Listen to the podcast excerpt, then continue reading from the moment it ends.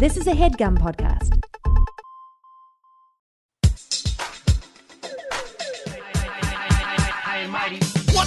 Shitheads? Welcome back to another episode of High and Mighty. It's me, your boy, the number one fuck boy. I just saw A Star is Born, so bear with me. The number one fuck boy, the number one fuck boy, Johnny G. All you gotta do is trust me, baby. Uh, joining me as always in the High and Mighty studios is Arthur Gabris, my nearly silent co-host. Arthur, shout him out. All right, quiet today because he's not in the room, but I, you know, just get into a pattern and I stick with it. And speaking in a pattern, the man who taught me about rule of threes, completing the rule of threes on High and Mighty, we got Matt Besser back for a third ep. Matty B, welcome back, sir. Thanks, man. I think we got a good part three that ties all the parts together. Yeah, our I feel scumbag the trilogy. themes- yeah, it's a scumbag? No, it, it's just like What is the? Uh, we'll figure out the umbrella. I it's like guess. rapscallion, Uh-huh. at least from our point of view. Yeah, Yeah, if because it's going to be favorable to us. But you wanted to come back on to talk one more time because this was pre-Halloween, but as schedules go, Mm-hmm. um, we didn't get together before Halloween because we are we wanted to talk Halloween mischief. But I think vandalism is sort of Yeah, well, underneath there, it. there And were that was some a running things thing in my happening life. simultaneously that ma- made me think of it would be a good theme. yeah, because it ties to politics. right. Uh, because you're having some issues w- back home in Arkansas. Yeah, there was this politician. well, should we back up? Where should we start? I feel like that's the end. That's the end? The Okay. end is me in a fight with a politician who just got reelected. By the way, I- Oh, he- we lost, Fuck. and uh, but he blames me for campaign signs being torn down in his district. He literally blames me. uh, atheist comedian Matt yeah, Besser. but maybe that's maybe that's the end of. We'll we'll start. We'll- we'll get should we that. start at childhood? Yeah, we should start a childhood vandalism because I don't want to be uh, so gender biased, but there's something about boys, young Mm-hmm. boys. At least maybe it's maybe it's phased out more now, but I don't think so.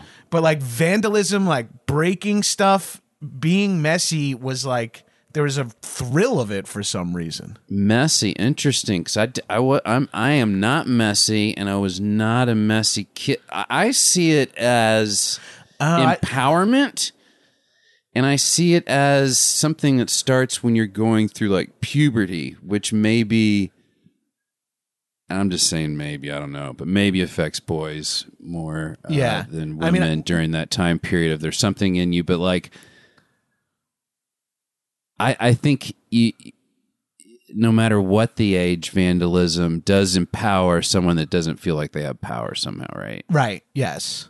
It makes you feel bigger than you are. Yeah. Yeah. And maybe it's a thrill.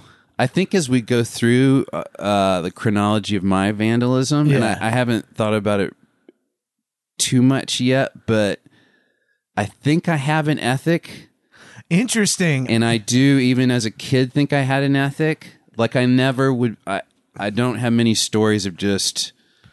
I threw a brick through my neighbor's window for zero reason. Yeah. like I can't think. Like I and if I have a a friend cou- of I- mine did that, I would think that was fucked up. But I have stuff very close to that. Yeah, I have some moments of pure chaos that were. Oh, yeah, me yeah, too. Where I'm usually like, drunken. yeah, yeah, exactly. and uh, where I did something that I'm like, I hate that I did that. but I also have a lot of vandalism that I thought was, and my I have an ethos as a child too, and I think it was like humor was an element of it. Mm. Like if it was undeniably funny, the vandalism we did, like Mm-hmm. it, then it was like fine in my head. I don't know. That's like terrible. My first But I'm like a child of jackass, you know? My first scarring memory of vandalism. I felt righteous in a way, and now that you say the funny part, I'm like, yeah, there was. It was funny too for a reason too. So it's this kid in my neighborhood, and he was just a fucking dork. And he and the, what made him a dork beyond just like however you normally might judge a dork. He was a tattletale. Like he got us in trouble. So that's how you know that. So that broke Yeah. that kid code right there. He Yeah. was the tattletale who if we were doing something that the parents wouldn't like, he would narc on us. I you almost allowed one per friend where they have to flip though. Mm. You know what I mean? Like you'll always give one understanding. Like Matty B was in a bind, dude. We have to go down with it. But him. he wasn't even in our school. That's This- the that's the thing. Then there's the rat level of like I'm just happy to get other kids. I just don't Yeah, want to be part of this. Many kids, like in my basic, you can walk to neighborhood. There was around my age. There was probably whatever, twelve to twenty kids, let's say, right? Did you say my basic? In in in in my uh I don't know what I said, but in in my neighborhood, Oh. in my uh age group, Oh, there was just like a, a pack of kids. Yeah. yeah, you know, and th- that I could walk or- to their houses, right? Yes, we so, had that. So that area. There was the, we all had our forts too. There was the forts that were in the deep woods, and then there was a fort probably every kid had in their own backyard, right? So the deep woods fort was fucking. We won't even get into that. That could be a whole episode, right? Deep Woods Fort. Well, like it's like Swiss Family Robinson out there. Oh. but you have like like in my backyard, I had a fort. Everybody had a fort or an apple tree with a tree house or something there, right? Uh, Is this because you guys all have in Arkansas? You have like big pieces of property. oh yeah, yeah, Yeah, yeah. It's like Yeah, I should- I beyond should suburbs, that. I should right? have started yeah. with that. Yeah, Yeah. yeah, yeah. We're not. I'm not on a country farm, but yeah, we do. Right. Everybody has some land, and there's woods very near all of our houses. Oh, cool. It's very Stephen King. Stranger Things kind of scenario. Our, our my, my hood was more uh, suburban because uh, it was Long Island, and no one had a lot of property because we were all like Probably middle a class. wooden fence in between right, that kind but of thing. we still had the kit, the sump, the one piece of public property that had like Right. we knew about the hole in the fence, and we, that's where we hid firecrackers and shit. Like, Right, we right. we we had like the suburban version of it, which was sort of more like. If you guys were like the Navy SEALs of Vietnam, we were like the Navy SEAls of like Baghdad, like innocent. Right. we had to do sketchy shit like fr- And in we were- backyards. yeah. in the numb analogy. our, our stuff, and this is kind of the point of the story, but our stuff was made out of sticks and mud and rocks and part of a tree. Very natural, except for this kid. It's like the tale of the three pigs. He his fort was made out of bricks that his parents had bought him. So just red classic bricks that he stacked in a square in his backyard. And we were all like, you fucking dork. When we found out about his fort, like it appeared just one day, we're like, did you hear about, I can't remember his name. You Good. Johnny's fort, you know? What about it? Oh, his dad built him a fort out of bricks. It's just square. So and you guys are all like were in charge of your own forts in a way. So you had like separate fort pride. Like your fort or like your dad helped you or whoever helped you, but like you had the I don't think any dads were helping us build forts. Right, That's you what just- made them cool. you were just like, I know like this far back into my yard, into my property, I've got like this bundle of sticks that blocks one. Yeah, we we had that like in a fucking shrubbery. Like Yeah. we had like a little and burrow there's area. mischief going on. Oh, like yeah. there's mud That's- balls and Lighters. that are going to be thrown out of cars, and there's at some point porn. You know, there's like yeah, not dad's not part of these forts. Yeah, yeah, yeah. These are cool. So that's why when there's a brick fort and Johnny's back, so it, it was not cemented. So you see where this is going. I love this already. This is my favorite. So I, you know, how hilarious is it to just to pull one brick out of the bottom layer of this brick fort and see it all tumble down?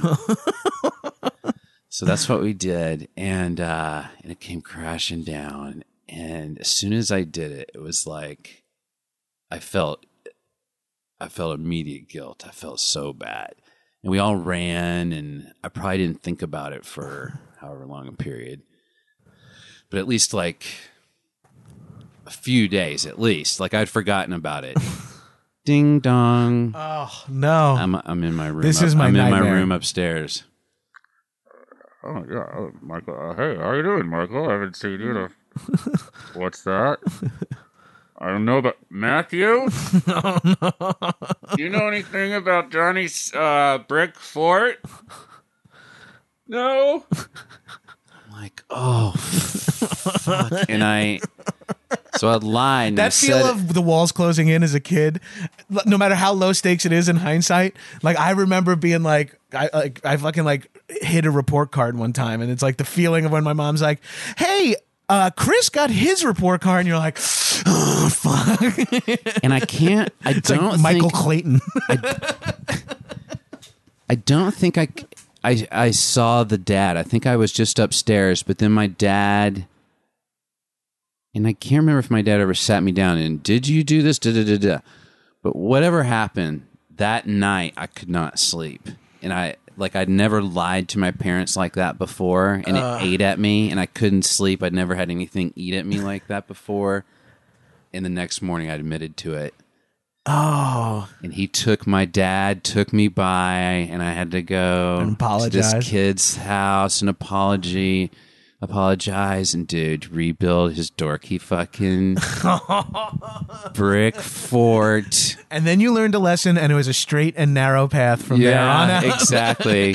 My lesson was i hated that kid for tattletelling on us once again Uh, that's such bullshit. So that's the first memory, but even then, I felt I think I felt righteous. But then, as soon as I did it, I probably felt "Mm, uh, maybe it isn't so righteous. You know, maybe Right. as soon as I did it.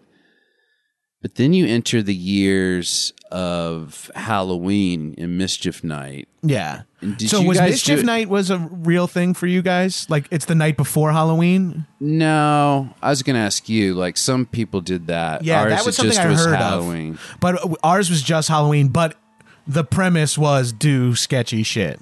Yeah, Like the cool the more fucking weird or fucked up things you did on Halloween, like the cooler you were in the neighborhood. It's like, yo, the older kids, dude, they run around with machetes and threaten like, you know, like the shit you would hear. Like it would be like, the older kids, dude, they have machetes, and if anybody from another town tries to fuck with our town, they scare them off, dude. We gotta do that. You know, And it's like we're in sixth grade, like uh, s- fil- purchasing eggs like uh, a month in advance, like slowly s- hiding them in like the fucking off the side of the highway. Yeah, a- eggs was like the the major uh, weaponry, but uh, it was shaving cream, toilet paper, raw biscuit dough, Oh, that's such a good one. And, That's so uh, southern eggs. as well.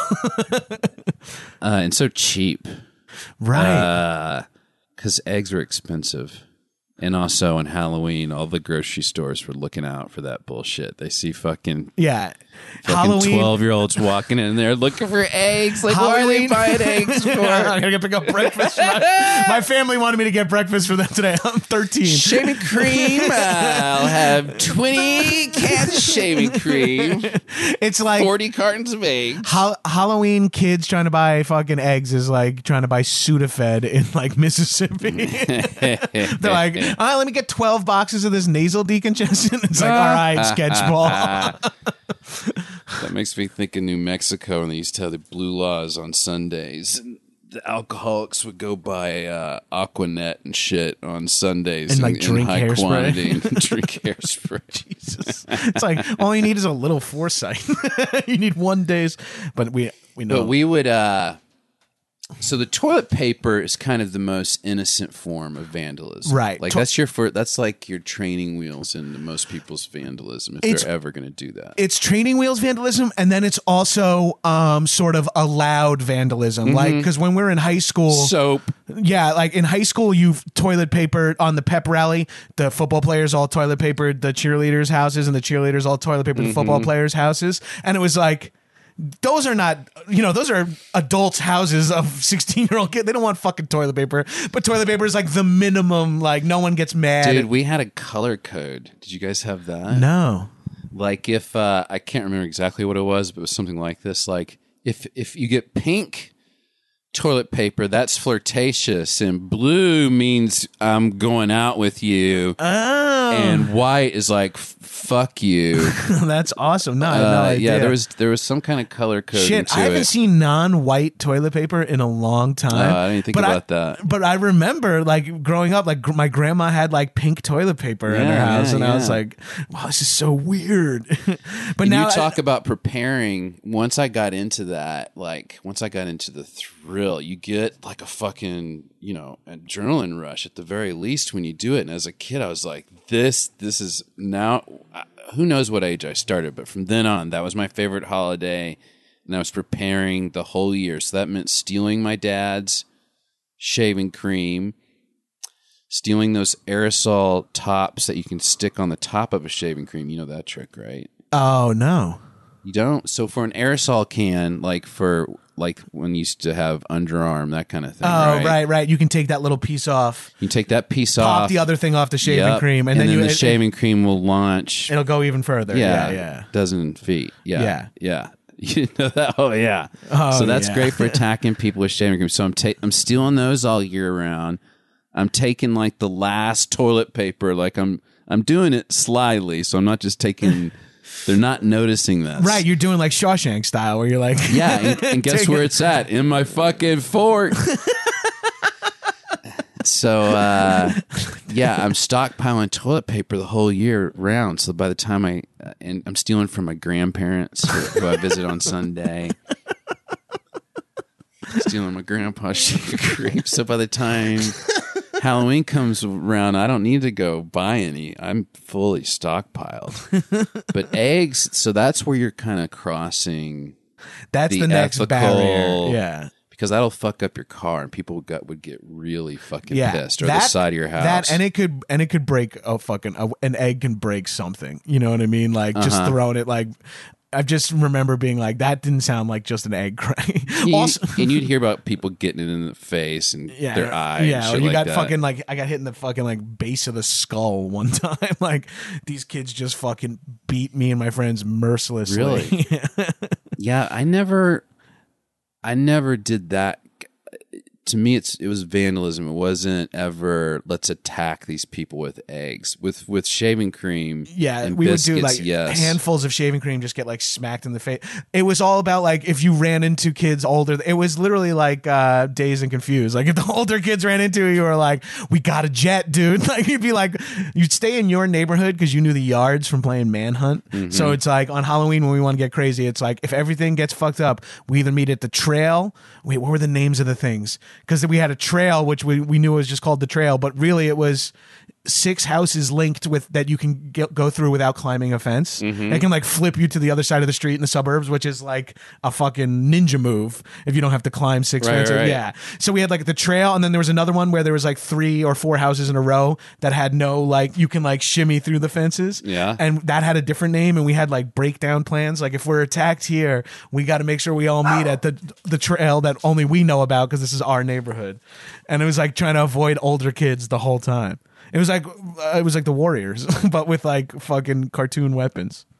Yeah, ours was more like I like just think that's from- clandestine and like late night and planned attacks of homes or cars. Yeah, and I feel like it's a conceit of us having more people on top of each other. Mm, where it's like you know every house where you know on one block we can have 25 kids around Right. the same age between Right. the ages of 10 and 16 or whatever Yeah. yeah so i think it's just from the matter of being on top of each other it became about rivals rather than like but we would still be like we gotta get connor's house that motherfucker got my mom's house last year the dumb story that I've told on my own podcast before, but it's it's a life forming story. Is uh, I had planned I'm gonna get my fucking neighborhood, like my immediate neighborhood, the one block I live on. I'm like I'm gonna get every fucking house in the neighborhood. Um. Now I'm thinking, I'm thinking, was this even Halloween? I might not even done this on Halloween. that's an upgrade when you start doing pranks and mischief not on halloween night that's when you can't remember. that's like when you start doing coke more than just at bachelor parties I was so stupid. This is like a fucking fable. I I did it, and I I fucking got every fucking house, and nailed the houses. I especially didn't like the people in. As and it took all night because I started, you know, way late. Um, this is why I think it was not on Halloween because I think just me and another guy did it. And if it was Halloween, it would have been more of us. So I think like a guy stayed over and we just did it. and you snuck out over there Yeah. So sun's coming up. We've got every fucking house in the neighborhood. We're looking around the neighborhood, just going, "Ah, we did it, man! This is beautiful." just toilet paper and and just shit. no shaving cream, just toilet paper. Just Yeah. every tree in the neighborhood. My dad is coming out of the house in his fucking robe, getting the fucking morning newspaper. Ugh. And I make eye contact with him, and I feel like I'm two houses away, like in the street. He's uh, like outside our house, and he just looks at us, and then looks at the whole street, and you can just see the steam coming out of his ears. And I can't remember. Instantly caught. Instantly caught. Instantly, dude. Not And- even a moment to let any to relish in like it. I thought it would be a mystery, but this is what was so dumb. I know where this is going. You didn't do your own house. Didn't do my own fucking house so everyone knows it's so it's better. because I think I tried to deny it at first, and my dad points at our house that has no fucking toilet paper and every goddamn. So guess what I'm doing for the next uh, three hours as people wake up and come out of their houses. God, apologizing and taking down the toilet Oh paper. Oh my god, I'm I'm getting everyone's garden hose and fucking in their front yard hosing down their toilet paper and apologizing to all my neighbors, including the really old ones without kids who don't know what the fuck's going on. That makes me so happy. Uh, that was so so, awesome. innocent. Like I'm so glad that's what my parents caught me doing. Right. Because it, it escalates as you get older and older, and you're like, now we have a car. The big the big thing, other Halloween vandalism that we enjoyed was destroying decorations.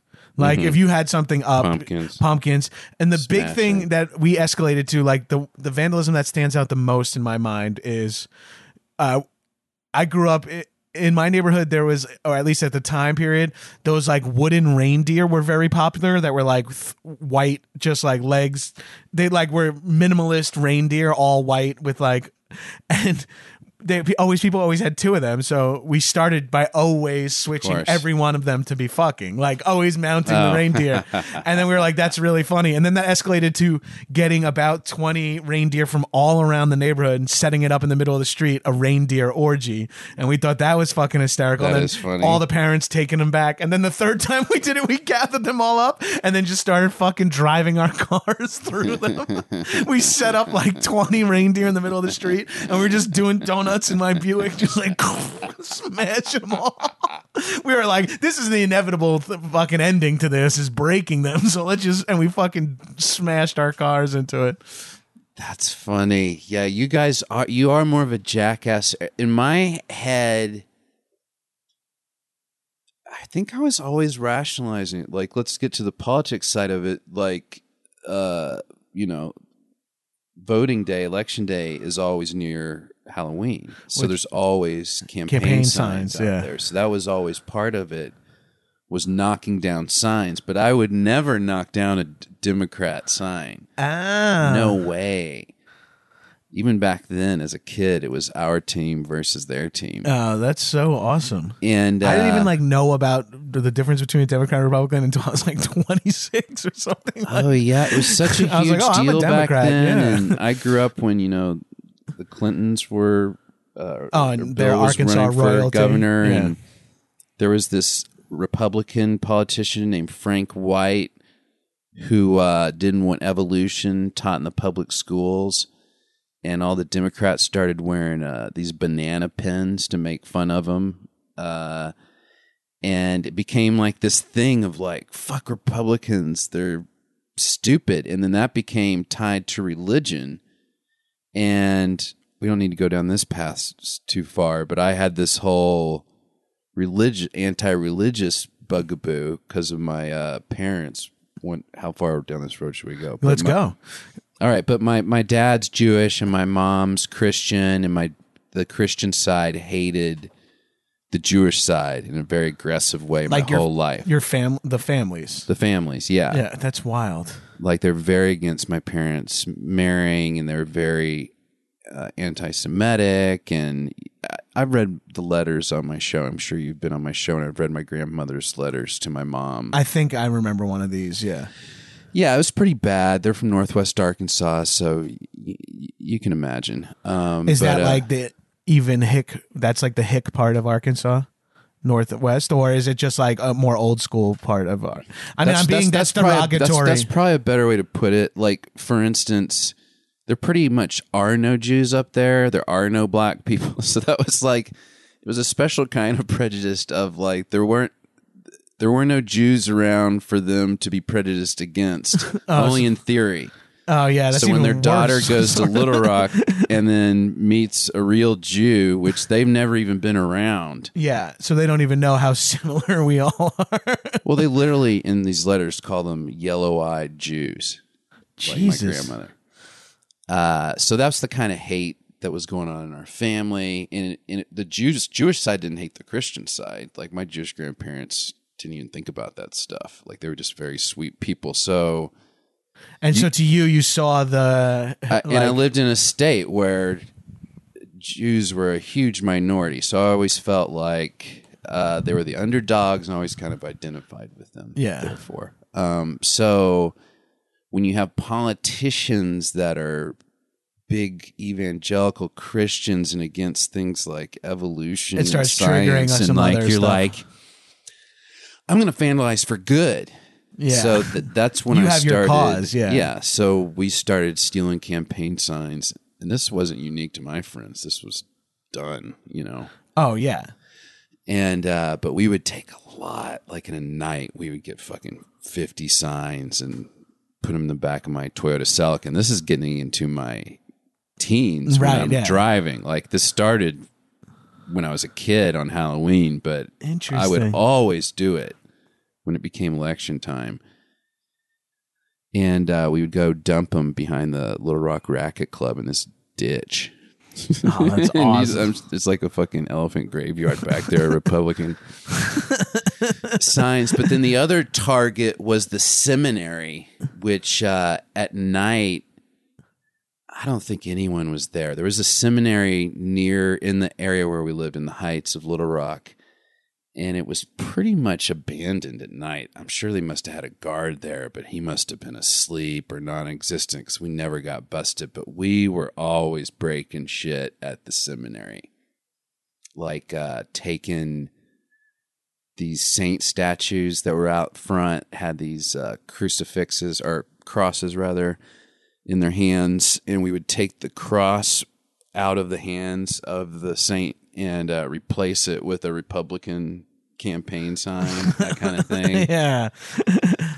So it's we felt we were being clever and it was righteous, you right, know, that kind of of like, thing. Yeah, uh, that's fun. That's that's the heart of the problem with vandalism is like when you like macro it out, it's like yeah, come on, fuck. th- And then when you micro it, it's like whoever is the old man that has to like come out there and fix that. Every you know, it's like those are the two things that butt together where you're like, I don't mean for this old man's life to be harder. Cut to the budgetary meeting at the seminary when they had to buy the new cross for know, the no. fourth time. we won't be able to feed homeless this weekend because we have to save money for the. I would cross. Also steal Moonie signs. The Moonies Unification Church, that cult, they would uh, sell roses just all the time, everywhere, at the craziest places, craziest times of day and night. And uh, and I had a big bugaboo about cults too. I was just completely anti-cult, anti-religion. That was a big obsession for me in my teen years. That's so interesting because it sort of stuck in a way, you know, like yeah, it became a hobby almost. yeah, like you're sort of like uh it's it's not anti-authority, it's like anti like uh singular authority like Interesting. Yeah. yeah. because Yeah. it's it's not like you're against the establishment necessarily, but you're against these people who like phoniness. Like Yes, that's what like real. that's what drives you crazy. Yeah, I Yeah, haven't, I haven't vandalized any improv theaters, but maybe I should. Someone fucking flaming pooed the pit.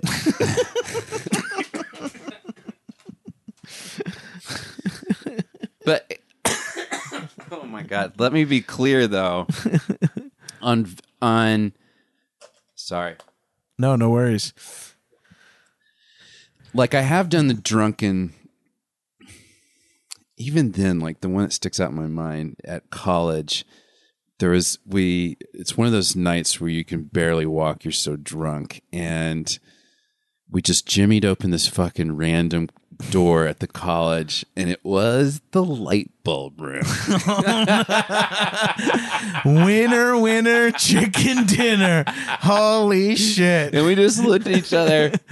It was like something the Three Stooges like. All right, what would be a great room for uh, the Three Stooges? To, how about where they store the light bulbs? Every college has a room where they store all the light bulbs. That's so Every funny, size. dude. Yeah, in college we were just w- one second away from like ruining our own possessions. you know what I mean? Like we were always one second away from. A dude, uh, one of my roommates in college, uh, and I'm not even gonna name him because he fucking like sophomore year of school. Well, first of all, sophomore year of school, somebody broke a fucking sprinkler head in the hallway as a prank while we were all like uh, at class, and we woke up and the entire first floor of this dorm was flooded, and everyone, anything that was on the floor got ruined, and we like the school wasn't going to pay, and then my dad told me to say that he worked at Fox Five and that you were going to get like Ask Asa, like I was going to get like one of those like investigative reporters to come to the college. So then they came back and offered us all money and blah blah. And then like four years later, one of my roommates is like, "I was the one who broke the fucking thing. I just couldn't tell you guys then." And it's like, and he just took scissors and just fucking. We called him the Scissor King from like ages twenty four to question mark because he just took out scissors and just smashed the fire escape thing off for no reason other than like. Prank Chaos. yeah, yeah, chaos. When we we used to do shit There's like a that, like- fine line between prank and chaos, as you say it too, because I'm like, oh, I can think of things in college that I would put more in a prank category, and I'm thinking, what makes it a prank versus vandalism? Well, vandalism is maybe against a higher power, and a prank is against a person or a singular entity in some way. Uh huh. Because like, or and vandalism has like, uh I don't know, a prank is maybe less Malicious. less malicious because the- Let me tell you type because it's interesting as I have I have a billion vandalism stories that pop into my head, but I'm also so anti vandalism. And I guess that's why I like to point out that I hope there's an ethos to it, like I'm sure that like graffiti artists have. And speaking of that, so we're at the uh, Danielle and I are visiting Greece. And have you ever been to Athens? no. and uh, it's uh, it's it's like one of those places you feel you have to go to, right? You're like, I got to go to Greece and I got to go to Athens. Don't you Right, feel? Isn't that on a lot of people's checklists? And you go, I got to go to the Parthenon when I'm in Athens, right? Yeah. Dude, people vandalize. I'm sure that's where the original Vandals were, right? They vandalize the Parthenon. I could not get over. I was so angry. Like I how could much shit was drawn on it and stuff. dude.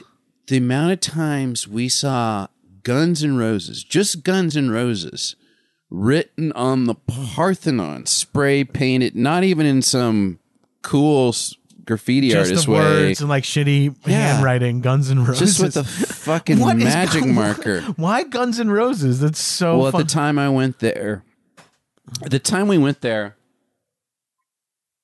I remember thinking the same thing, going, "Why Guns and Roses?" And I feel like, are they just like ten years behind us or something?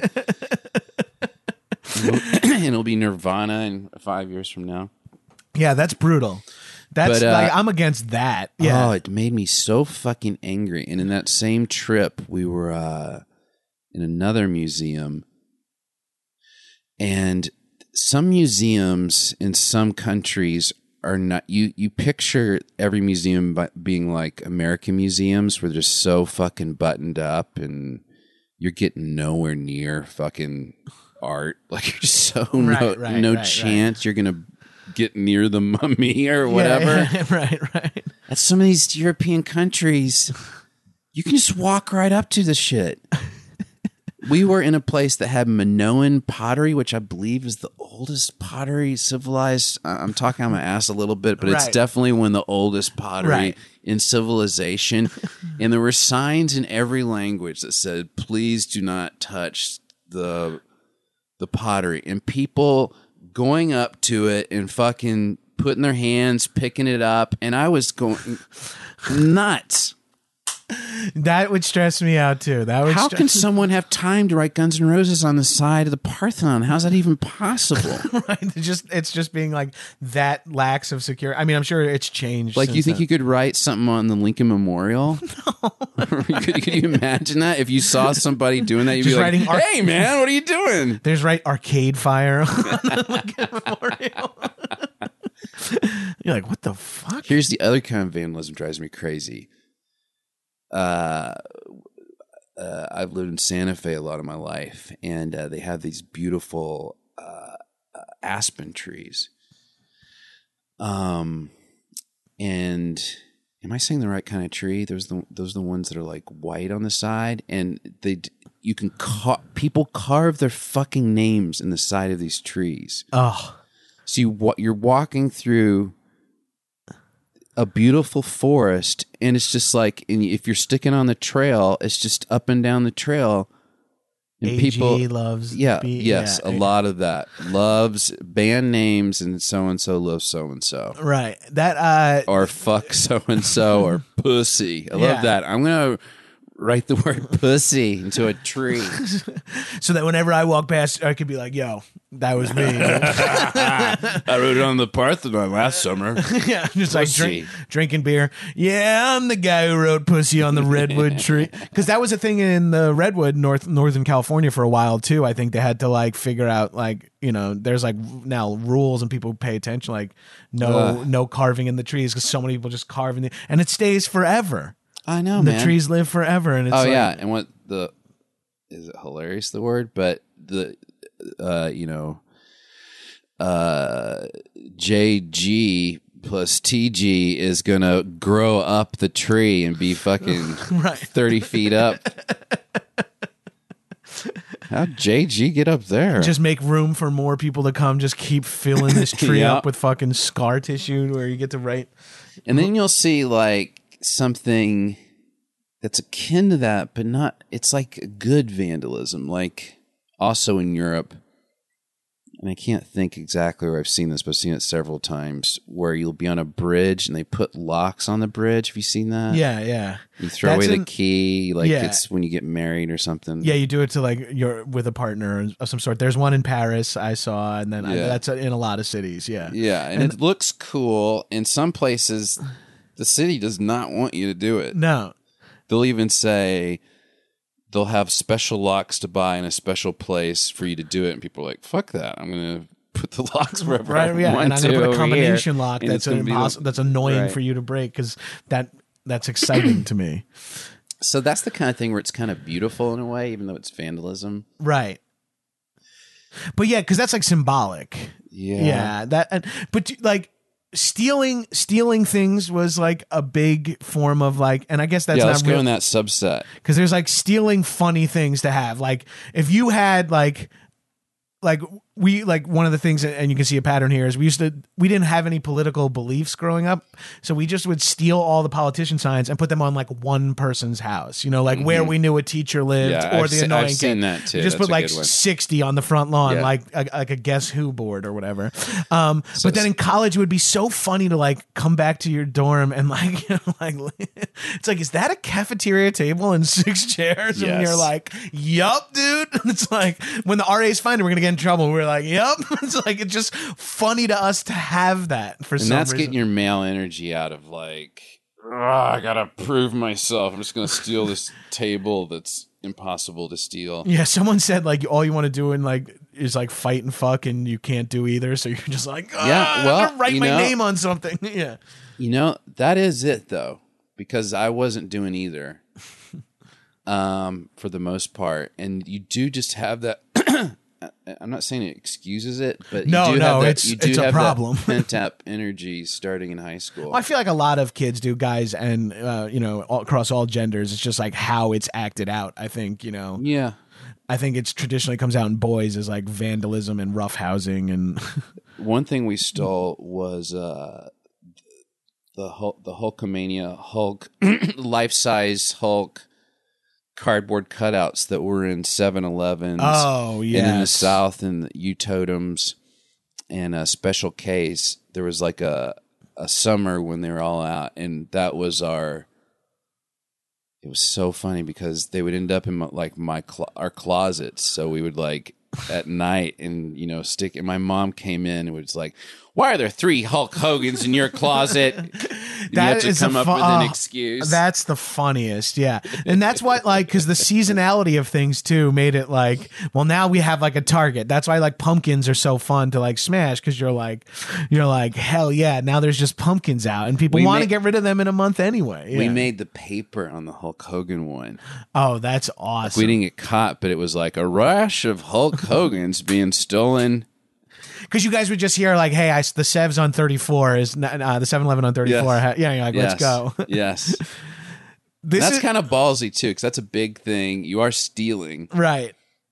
Yeah, and it's stealing. You're stealing from like a And it's a company. giant thing. It's Right. not like something you stick in your pocket. It's like but it also sur- it circles around that area of almost no value and sort of transient of Yes. transient like Yes. it's gonna be gone in three months anyway Yeah. exactly. That's a great point So it- because even a jolly, a five cent Jolly Rancher is more on the stealing side than, then than exactly the Hulk Hogan. I, it i'm is- with you on that yeah I can't remember what I think was he. It must have been for Slurpees. I can't remember what it was for, or was it just for Hulkamania?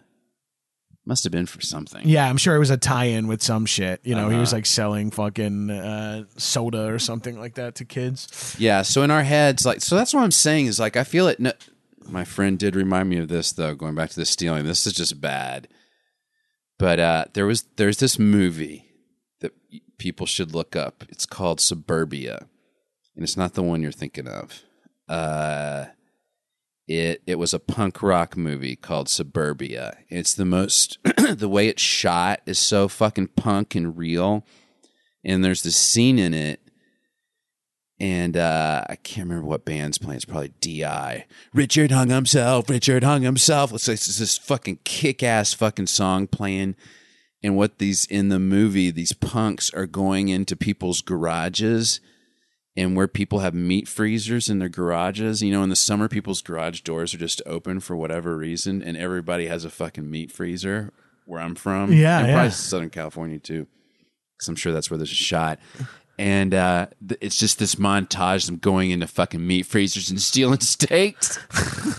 and we saw that movie and we're like, that's so fucking cool. We got to go do that, man. oh that's awesome So we Yeah, went and did that fucking- one day. We went and we went into these fucking rich suburbs uh, when people's garage doors, and we just ran into their garages, went to their meat freezers, and stole steaks. oh that's so awesome Crazy though, did you go in other people's pools in their backyards and shit pool hopping dude. That was kind of big in the summer in my and then also like when you were after you were done pool hopping, throwing like all their patio furniture in the pool or something stupid like that.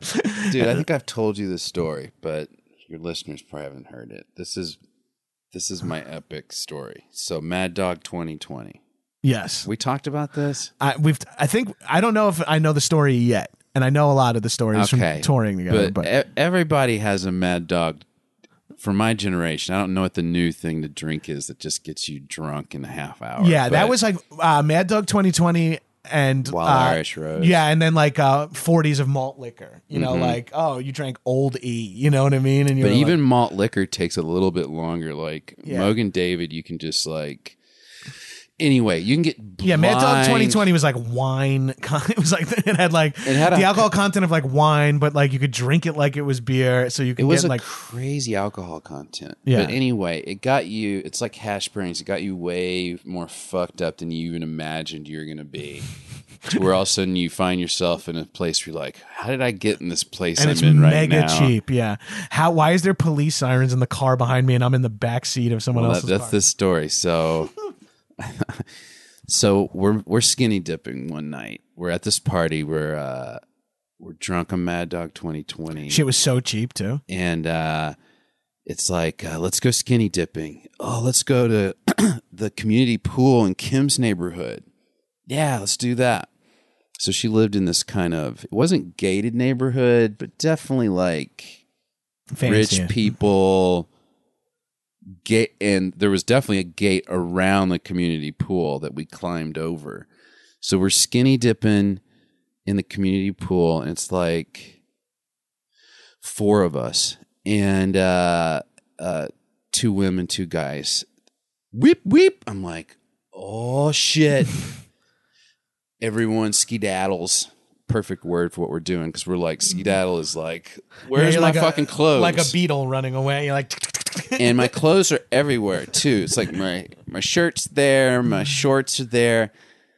I grab my yellow Lacoste shirt and my black high tops, and that's all I can find. We all are climbing over this fence trying to escape, all going different directions because to scatter. and we're not my car is nowhere around so I, I think we'd walked there just blind drunk. So we're not looking for a car. So we're literally just running in all directions meet you back at the party is the vibe. I i'm trying to impress the women in the group or i'm trying to impress everybody. Once again it's going back to that male energy i guess great punctuation there. Male energy. Mad Dog 2020. Screamed about Mad Dog 2020. Arthur just starts I'll be a mad barking dog. about his property. Yeah. i'm the mad dog here I'm the mad dog now, dog. So I'm like, I'm going to be a hero. I'm going to distract the police so everyone else can get away. So I yell, fuck you, pig. Smart. Smart. Literally those words, fuck you, pig. I can't see the police at this point. We're once again there's we're, this pool's kind of surrounded by woods. Hours from this now, I'm uh, from this point in the story. I, I I'm told what's happening at this point in the story when I say "fuck you, pig." This cop is telling us, "All right, guys, you shouldn't be here. Just put on your clothes and get out of here." And he's gonna let us go. and he's being cool. Of course he his job at minimum he's supposed to just scare you out of the pool. You just get out of here. and you're like And you become sudden, Spartacus. Then all of a sudden, fuck you, pig rings out. Your friends are engaging with him like And and also my friend's like a con man, like a sweet talker, like he- it's all fine. Fuck you, pig. He's like, what? Who is that? My friends say we don't know that guy. We just met him. His name is Charles. We just met him in the pool. We don't know that guy. He's like, so cut two. I'm on the run with no pants, high tops, And a yellow and a yellow shirt on, and that's exactly what's being put into the APB. Uh, we got a uh, sixteen year old. I th- how old was I? I was eighteen, like the eighteen year old white male, yellow shirt, answers no to pants. Charles. His name's Charles. Dude, I ran away from this cop for hours because the, the party was a long distance away, walking wise. I can't remember how I got to this pool. and but you're I- dong out? uh, yes. Or I think I wrapped my shirt around my You're full little waist Donnie. eventually. I'm in backyards like you were talking about earlier. I'm running through backyards. Trying to stay off the streets because you think cops are driving up and down and looking. Dogs are barking, obviously, because I'm in people's backyards. Right. I think they're all police dogs. Because I'm drunk out of my mind. That makes sense. And I'm in an episode of Hogan's Heroes, and there's fucking German Shepherds. And they're probably all fucking Shih Tzus. And they're coming from inside people's houses or in or the maybe yards Yeah. or whatever, but I'm hearing it, dogs all around because I'm running through backyards. Dogs going fucking nuts. In my mind, they're police dogs. I jump into a creek. like Hogan's Heroes.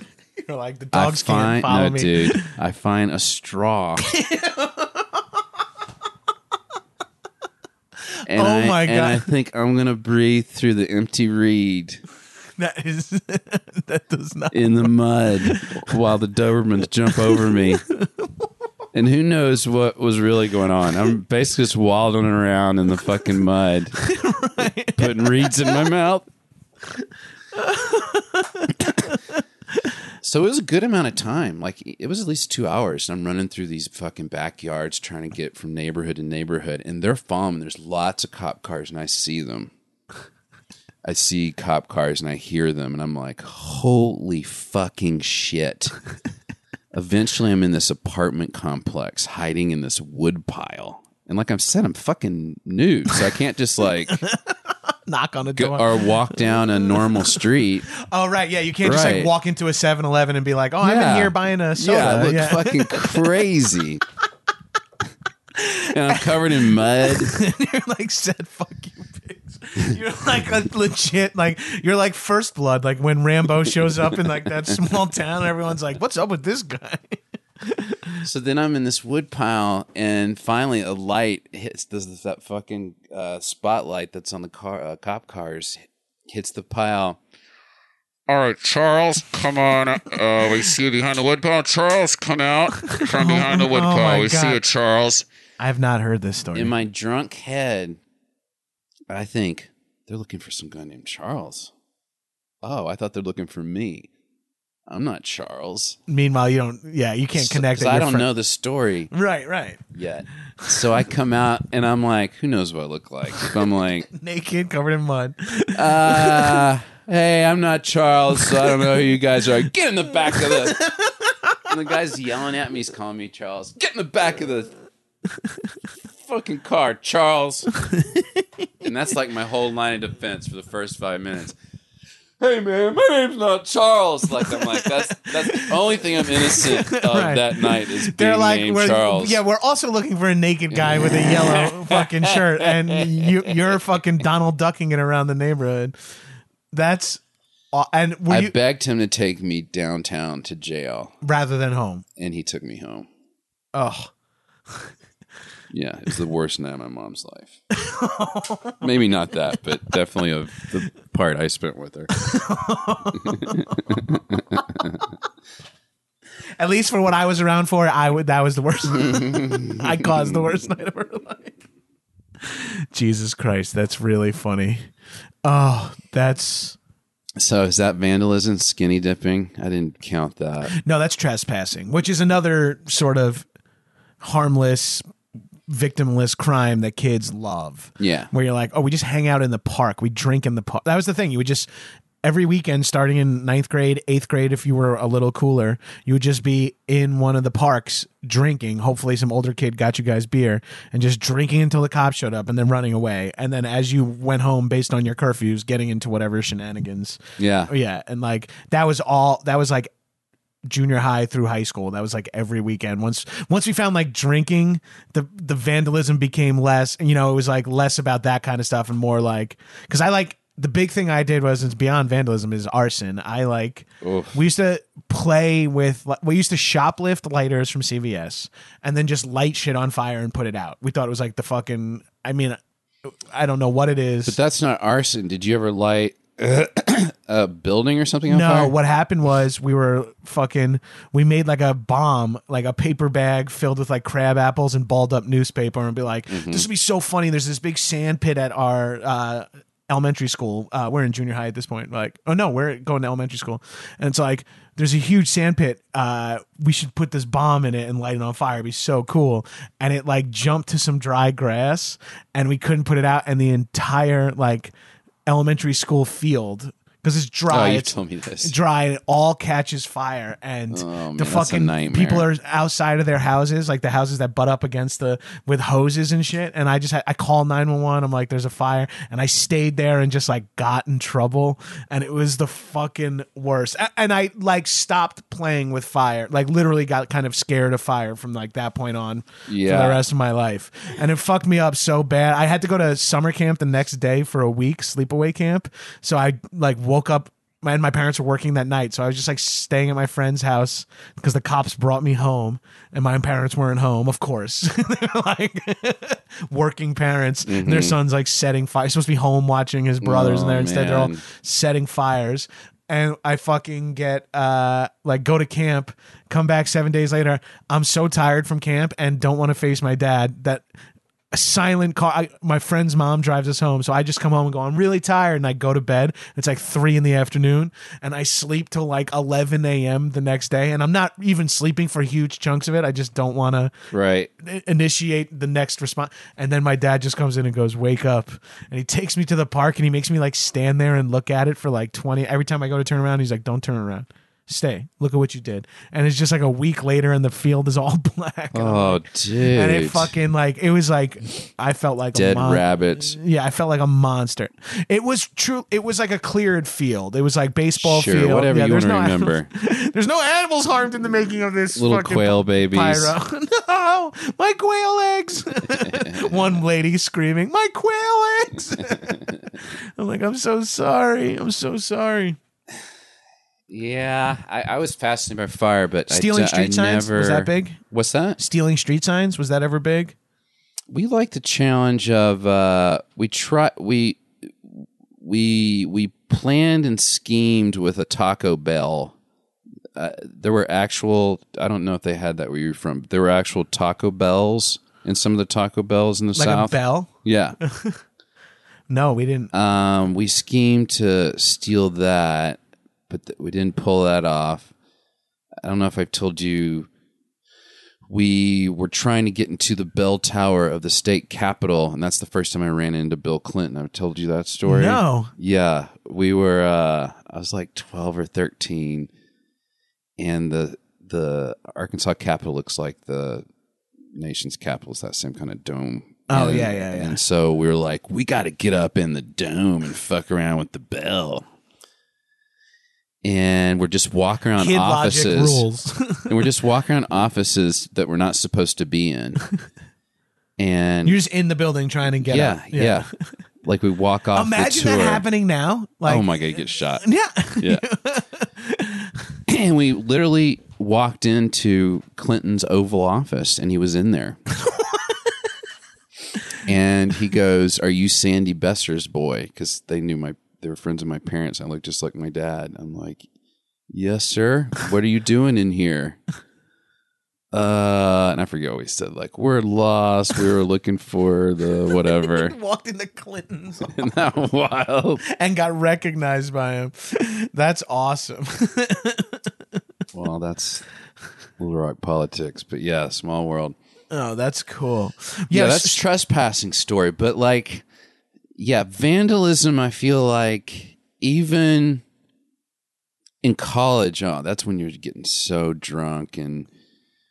But, Oh, but like I yeah. felt like it was uh, there was always an enemy, whether it was the the dorm we didn't like or the guy from the baseball team we didn't like. Yeah. the, the- it wasn't just like senseless. Like let's just br- except for the light bulbs. That but still that was the college.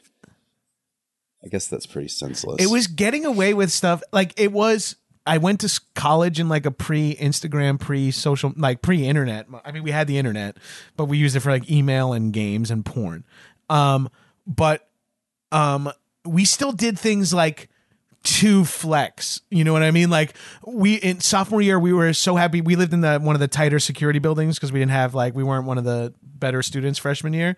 But we fucking snuck a keg in through the window, and mm-hmm. it's like the windows don't open enough. But if you get like a drill bit, like we did like so much effort mm-hmm. just to be like, yo. You heard that the 112 guys had a keg in their room. Yeah, like, It was like we would just do things just for like the status element of it of like we like set a, like we at our own parties we would like set our christmas tree on like we, we got a christmas tree one year.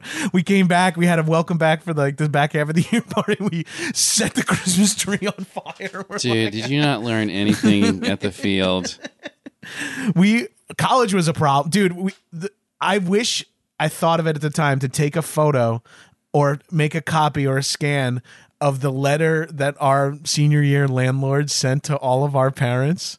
It was like a fucking uh opening to a 80s like frat comedy. It was like The the reason you will not be receiving your security deposit back is because of the following. And like a laundry list of the most insane like uh all patio furniture was found in the trees. Downstairs was one a, a two foot high high pile of broken glass. You know just like the most insane. My parents were like how are you fucking living? We painted the entire first like uh, two rooms in our first floor with chalkboard paint like like against the rules of the house. And so we could just write whatever the fuck we wanted on it. We had like our we had a beer pong room. We had two kitchen. It was so disgusting. Yeah. and it, the fucking I my, my parents were like Jonathan you're 20 you're graduating college this year. We, my dream is for someone from Amherst College to hear this podcast and find this place I'm going to describe. But oh hell yeah. In in certain dorms, like if you would like peel back the wall, which we did on at least two different houses, you would find shit from like fraternities in the 50s that had been written on the walls or shit like that. And It'd be like being in a pyramid or something. You know? What I oh mean? that's cool yeah that's like your Indiana Jones at that point. And speaking of pyramids, there was these dorms that used to be called A dorm. I'm speaking to Amherst people now, but now they have a name for them. But at that point, they were called A dorm and B dorm. We lived in A dorm on the top floor, and there was this unofficial attic, like an attic you're not supposed to be in. Like there's no entrance officially from your room to the attic, but by using a drill and a hammer, you could get up into this attic area. So we made a whole extra party room up there, and we called it Egypt because the shape it was like a pyramid since it's the roof part. You follow me? yeah dude this so is we awesome Had, so we had tapestries hanging, and my friend uh, uh, Eric Miller, who we called Space Warrior, was this big old dude. Had this uh, uh, hammer he used in geology class, and he would just fucking hammer out the walls to make more room to make more room upstairs. oh that's awesome So I'm wait his- hoping- what was his nickname Space Warrior Space Warrior. You've probably met Space Warrior. He comes around in Prep for Humans every once in a while. I think I may have met this dude, but that is the coolest nickname I've ever heard in my entire life. Yeah, he's Space Warrior because he'll be in the middle of. Sen- hey, Space Warrior, you're you're telling a story. Oh, he- Yeah, oh, so he's off in space fighting battles. that's a fucking cool ass nickname. hey, man, you're in the middle of saying something. Y'all battling in space? What's going on out there? Oh, that then that's he'd E- give us a weather report from space. That's uh, Egypt. So you had a so if you're saying if you live in what is now the A dorm on the top floor, Yeah, you got to if you can break into the attic Egypt. and take some pictures for me because it's got to still. There's got to be remnants. That's so awesome. I love that kind of shit. There were the steam tunnels at Amherst you could break into, and that's the kind of thing where we'd have our keg parties. Like Oh, that's it's cool. like the underground network. Oh, that's so fun. Yeah, Marist didn't have that bullshit. That sounds like a fucking. You have to be an old old building where there's like there's just vest uh, an old old property where there's like vestigials of other things like steam tunnels, for example. Like Yeah. that's so fucking cool. That that's like some fucking skull and bone shit. It is. it is, and some of and some of the fraternities were nasty fraternities, like the history of them. So it is almost like oh yeah.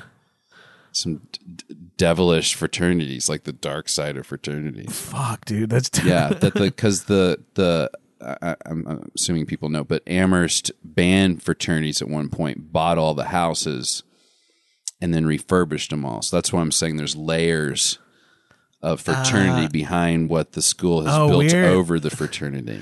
that's wild. So what would be cut like, and it, it kind of, I think it kind of all changed before I got there, but like, it'd be like, yeah, I live in TD. What's TD? Oh, it's not called TD anymore. It's called Seligman or now right, but TD someone. was the name of the like Right. Uh, that makes sense. Theta but Delta. now it's yeah. co-ed and anyone can live there, not just rich a- sons Ah. of rich assholes. that's freshman uh, freshman year of college. We lived. I I lived in a what was the basement of a building, and it was like shitty, like no windows. But it was ground floor, so no, they didn't put any women on the floor. So the floor was all dudes Oh, interesting. because they didn't want. Uh, but like they also did male floor, female floor. ma- Like we didn't like have. Uh, um, because it was a Catholic college. But uh, if you were in the basement, you can get anyone into the building if there's these like red tags that they put on the window. If you cut it, they'll know you opened the window past a certain Ah. point, and it's like.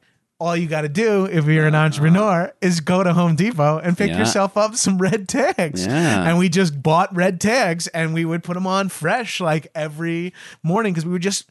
I, I literally, it's hyperbolic and maybe racist for me to say, but I was running like an underground railroad of dudes and women whose girlfriends lived in my building, whose partners lived in my building. That's who they wanted to go. hyperbolic, man. You're a hero. You're a hero like the people. I'm the Harriet Tubman of my no, you're better than her. It was more difficult security where you were. It was a matter of you life got and death. caught, you'd be kicked out of college. I was just like everyone would go Worse like. than being a slave. I, I was room 007. So it was even. It Oh, was there's like a lot of social pressure. Yeah. Oh wait, no, it was I 014 across from 007. Uh, I can't remember, but I was like, the, I was the end. I was the end room, so I had the biggest like, window and like the clearest path. So I literally was like, someone would be like, "Hey, my girlfriend wants to come over." I'm like, "All right, 12:30." I would have like a girl come in at 12:30, a, a, a boyfriend coming in at 12:45, like lined up to go upstairs to their fucking hook up. I'd be like, "All I need is a sniff, all right." Just give me a sniff on the way out. We're, we're good.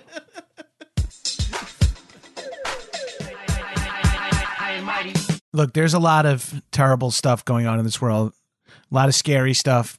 But you know what else is scary? Two thirds of men lose their hair by age 35. I'm past that point and I'm scared. If you start noticing your hair is going out, it's too late, baby. Um, it's hard to regrow hair, but it's easier to hold on to the hair you have. So you got to do yourself a favor. You can't just do like you know snake oil treatments and you know rub guava paste on your scalp and stuff. No you you need to you need to go to science man. With science baldness is optional. So that's why i'm here to talk about hims. Hims is it connects you with real doctors and medical grade solutions to treat hair loss. You've heard me talk about this on the podcast before but it's well-known generic equivalents to name brand prescription. So it's not like they're not sketchy things. They're for real prescription medications. This just is a way to circumvent the waiting room, the awkward in person doctor visits, and save you a bunch of time. Look, we're young people who listen to podcasts. Do we want everything delivered right to us? Yes. So if hair loss is an issue of yours, it's very easy. Just answer a few questions, doctor will review it and prescribe you. And then po- the products are shipped right to your door. You don't have to leave your house. You don't have to find a hat to put over your bald spot so that you can leave the house. Look, my listeners also get a trial month of hims for just 5 bucks today, right now while supplies last. Go to the website for full details. This would cost hundreds if you went to the doctor or a pharmacy. Go to forhims.com slash mighty. That's F-O-R-H-I-M-S dot com slash mighty. Forhims.com slash mighty. M-I-G-H-T-Y.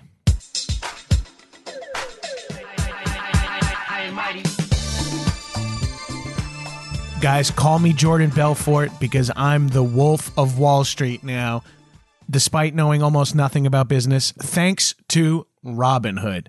Robinhood's an investing app that you can buy and sell stocks, options, cryptos, all stuff I don't really know about, but commission free.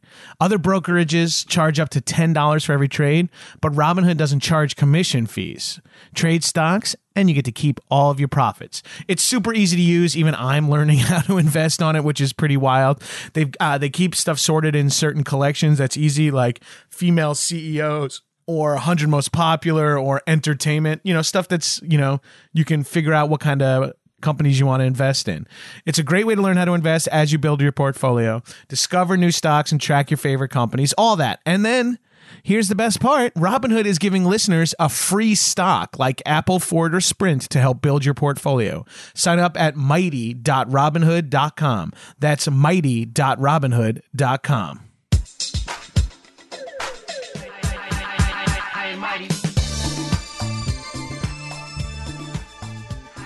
The thing we used to do too is uh, like lacrosse glove box.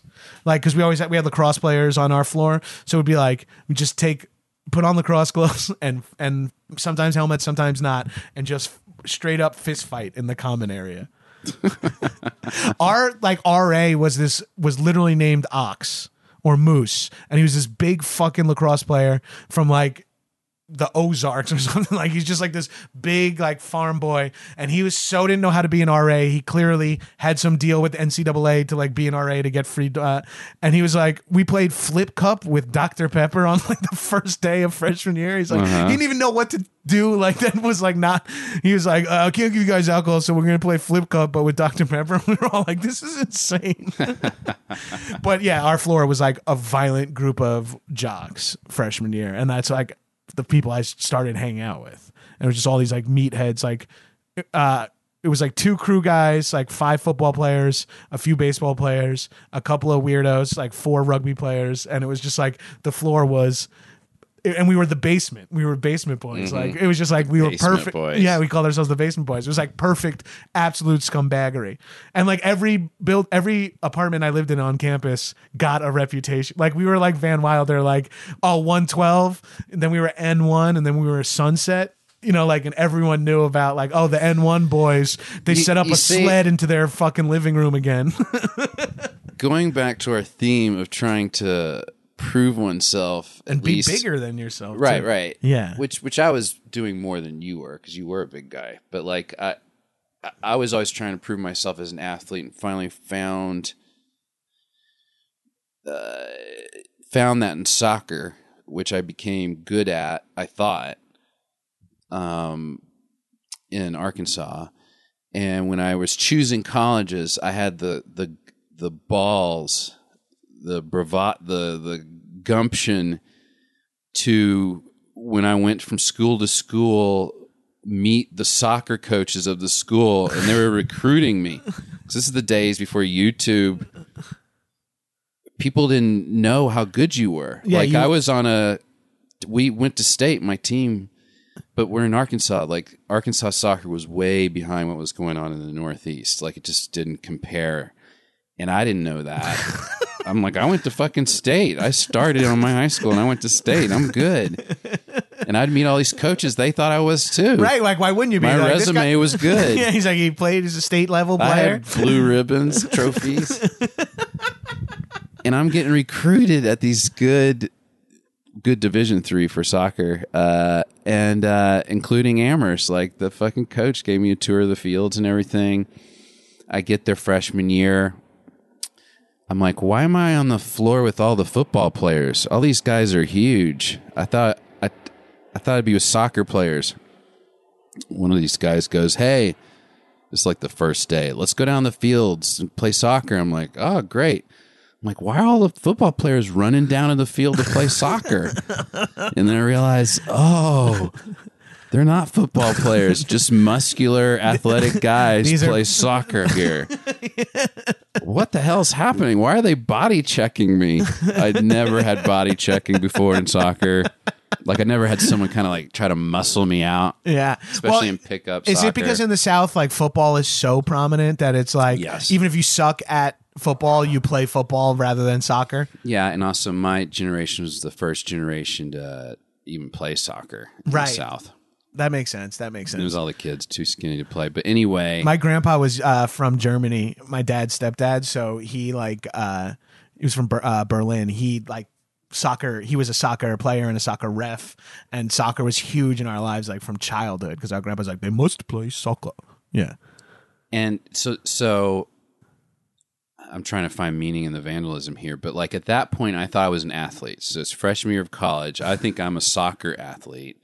I realized 2 days into this I'm nowhere near the level of these guys. You're like, I'm not playing soccer here. Well, I tried. I, I played and and then I was on the JV team. Then I was like on the bench for the JV team. And I was like, fuck this. Right. Um, But you you played uh, uh, soccer for like a, a full year, a full season, of JV, yeah, I Yeah. did, and I played intramural all four years. right? Once you felt, once you got out of that, you're like, I'm gonna pl- at least still play soccer, Right. And intramural had the real soccer players in it too. But but anyway, that kind of took away my masculinity or whatever. The one Your thing, perceived masculine, yeah. the you're- one thing I was like, okay, I'm I'm trying to analyze myself. Here. Yeah, you're like that's like you were self-identifying as an athlete, Right, At that so point, now and I when you didn't have realized you that weren't, You're like, and you, not a fan of anything being phony, Right. Is like I can't be a phony guy and still pretend to be a soccer player. I can't even like continue this charade on myself. So now all I have left is Animal House. Like Like, but when the, when the, we were going through the when the nation was going through the Kavanaugh trial, I kept going. There was a whole generation that was fucked up by the movie Animal House. Like Yes. I'm convinced of that. Like to be as fun as that movie is, it's it teaches you how to be an awful man. You kind right. of Well, it's it. like it's there's it's very dated in that it's like women. They're like voyeurs. There's like a date rape sequence. There's like race, racism, racism elements. It's like kind of Right. fucked up and and weird. putting all those aside because those aren't the, the the elements that st- stayed with me was get really drunk and go crazy. that's yeah, exactly. That's what I took away from that movie. right. So that's what you did, And that's you what like how college was per- perceived in like movies all the time. Yeah. And that's like what you and you Is get it that- still that way? I don't know if it's still that way. I think there's like the woke college uh trope now. Well, well, I was going to say like- about the athletes, unlike what you were saying, the soccer guys were kind of goody two shoes. Like they they were serious about soccer, and you know, Amherst was a good school. They were serious about becoming doctors and all that stuff. Yeah, see Marist so wasn't like a particularly good school. Yeah. being the partiers necessarily. Interesting. Yeah. And Marist was I like was it- the partier, so I'm amongst all these big, you know, for real guys who look like men, but I'm the one like trying to to make up for it, acting the craziest to try to make up for it. Right. That makes total sense. I mean, that's sort of that's sort of an origin story like similar to mine too where it's like I didn't fit in with like nerds or jocks so I was just like I'm just going to be the funny crazy guy and everybody's going to like me in my head. You know yeah, what I mean? And I'm or like be totally annoyed by you. Yeah, exactly. And then it's like, oh, I'm just absolutely polarizing. That's all. Yeah, I was, I was very, I was more popular with the class ahead of me and behind me than my own class. That's for sure. Uh, yeah, I was more popular with um, with like um, scumbags, like kind of like dirtbag guys. dirtbag people really liked me. All I wanted to do, thank God we became comedians because that's that was such a goal of mine. Oh, Like in college was I just wanted to be considered funny by so many people, and then thank God I also thank God I found comedy because like I'd be so upset with myself. I'm curious how I'd be acting out, like like what I'd be like. You know what I mean? so. Let's tie this up in a bow. Of I went to By the way, we've done now pranks, confrontations, and vandalism Yeah. as the as the that's best why it's the trifecta. Yeah, yeah. Of uh, it's useful aggression Ooh, uh, or outlets for aggression, whether you find it useful or not. But uh, I tried to put my comedy to use on this election. I went to Little Rock and Conway because there's this politician, Jason Rapert, who's just an awful man. He's uh, he's an evangelical. He has spent he spent years. He's been there, I think, eight years in office at this point.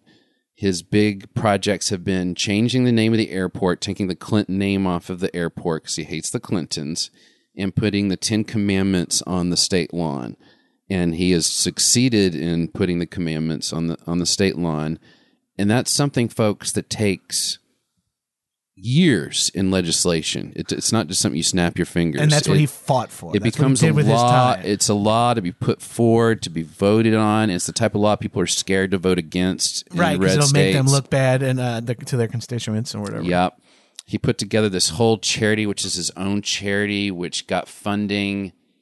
I I won't. I won't bore your listeners with all of it, but you, you can see what type of person this is. He he threatens his constituents. He he disavows anyone who isn't Christian, and atheist in particular. Um, and I was watching this uh, documentary called Meth Storm on HBO this year that was about this county in Arkansas with this terrible meth problem. It's just the saddest documentary you've ever seen. And then I realized that's this guy's fucking county. This is Jason Rapert's That's under his county. jurisdiction. And it's like he, yeah, he has like two counties, and that's one of them. And it's it, his priorities is putting the fucking Ten Commandments and get and putting in God in uh, uh, in God we trust posters in schools and that kind of shit. And he's the king of Meth Storm County. So I'm like, I got to go do something to get this guy out of office. Right. So I go do these fundraiser shows and For his opponent. for his Democratic opponent, the Faulkner County Democratic Party, and uh, and to raise awareness in uh, voter registration. So, so I do all that. In my show, the very first line of my show, and you can find this at Matt Besser because I, I I put it up. I open the show by going, "Hey, folks, it's great to be back in Arkansas." Uh, where I first started my political activism at the age of 15, where uh, after midnight, me and these guys, because I'm on stage with this band, my friends from high school, me and these guys used to drive around and uh, uh, take uh, political signs off of lawns and throw them in a ditch, and the crowd goes, Yay! So that's all I say. I just say that. That's how I open my show. This guy taped my show, the senator, Jason Rapert. He had some guy come to my show and tape it. Okay. Some fucking Republican intern filming your fucking The- comedy show. Well, I'm told this happens all the time. They have you, you have, your opponent always tapes the other rally to see what's said and what he can use against you. It's like done all the time on Democrats and Republicans now. But they uh, tape my show, and it's probably a week later.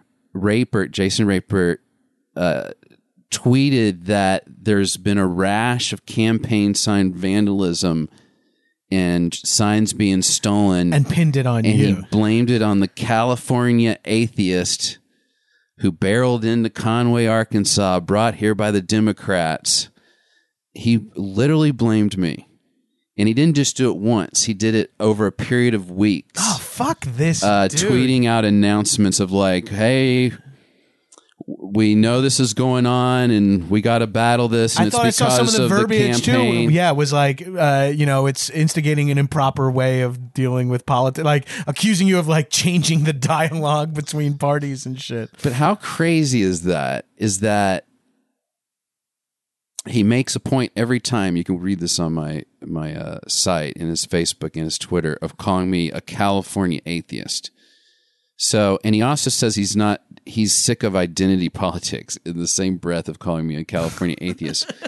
But those are trigger words for his constituents. Right. Like they're all big time Christians, and nobody likes California. So those are two words, Right. In particular, Hollywood, California. Right.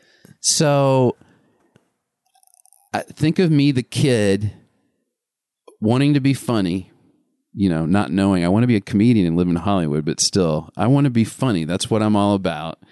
And I want to be righteous. I want to do it for the right thing. And my anger comes from the, the, the fucked up religious shit in my own family and makes me into an atheist because I, I don't want to be any part of any of this shit. So that kind of forms my personality, forms what I become, where I move to, but I still am connected to my home state. And then when I go back there to try to help it, it all comes back that I get I bring up something I did when I was a kid. I used to steal signs and now I'm being blamed for the vandalism in central Arkansas in a real major political fight. Right. When a senator. Like I'm being dragged both opponents are talking about me. like that shouldn't be. No. Like I should not be part of the conversation, but but, that's am. just like it's just like that fucking smokescreen bullshit. It's It like is. getting people. All you need is people to be. You just need. I mean, I'm just saying shit people already know, but you just need people fucking wound up. It doesn't even need to be in any direction. You just need to get your people lathered up. California, atheists, stealing, vandalism, crime. Like he was Disrespect, putting all neighbor. this stuff. Yeah, it's like all those words. that- Meanwhile, this guy's on tape. Uh, he's saying, I think he literally says this: "We we can't let minorities run roughshod over our rights," or something like that. But this is all on YouTube. You can find this. Uh, for your edification, Surprise, this is surprise. all on my Twitter, and I, I laid it all out there, my whole adventure. But the adventure, unfortunately, ends with him winning. I know. In, of registered voters, only 50% of registered voters voted in that district, District 35. Uh, so, like, there's 70,000 people who can vote, or who are registered. So, imagine who can, but just who are registered. Like, 30, 35 of those actually voted. And of that, it came down to he got like 15,000 and she got 12,000. So, there's like a 3,000 Oh, person difference. Is that not nauseating? that's awful. and that's one of the most populous populated districts in the state. So. So it's like people can't get motivated. So that's why I'm so depressed. Is like people can't get motivated to vote an asshole like that out.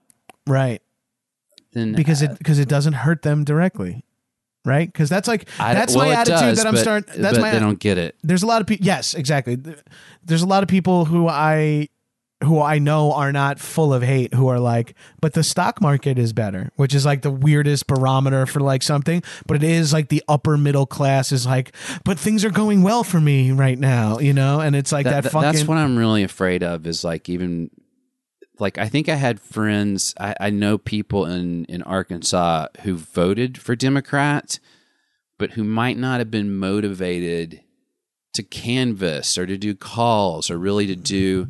Because what I keep saying, like anybody cares what I have to say. I wish I was famous and then people would care what I had to say. But what I keep saying is, you can't just vote. You have to get someone else to vote. Or right nothing's gonna yeah change. you have to double your yeah double your weight yeah. so you can't feel good at the end of the day. Like, well, I voted, I did my part. You got to feel good that oh, I got my conservative sister to change her mind. or right yeah got or i got my- my my my uh, brother who hasn't participated in an election yet to participate for the D- Yeah. dems yeah And we literally have that uh, in uh, Danielle's side of the family now. Like, there's a balance of they're in Florida and they're conservative, and we're in California and we're blue. And it's like we are the balance of the nation right now. And if we could somehow get them change Yeah. their minds, If everyone could flip, everyone can do that. If everyone could flip one uncle, Yeah. or get them to fucking stay home. Yeah. on that day. oh, At least embarrass if you can't art because so many uh, red staters will say they go back to well Pelosi, well Hillary, well Bill. It's, it's same all over. I just want to go. Well, just just don't vote then. You can at least admit that Trump's awful. Just don't. Just don't then just vote stay for home. him. Take the fucking day off. you don't have to vote for Pelosi and All- Pelosi's friends. You're like, I wish more celebrities. I wish I was famous. Every celebrity saying, "Get out there and vote," and you're the only celebrity who's going, "Hey, don't vote because your opinion Yeah. is dumb." like, oh yeah. Well, it now it's. I mean, we're saying nothing. No one hasn't. We're not saying anything new here, but like it's just about winning, which is like the weirdest thing now. Like all that matters is people. It's fucking New York and Boston now, and not just like And I think it got it had its teams. I have very I'm very pessimistic. I keep trying to stay on theme here, but like uh did you hear those ads that were going out or it was one ad uh how did it go uh uh, it was uh, two black women doing terribly racist black accents. Did you not hear this? oh, Where they're where they're saying uh, is in Florida, uh, right? The Andrew uh, Gillum stuff. where they were saying uh it was about Kavanaugh.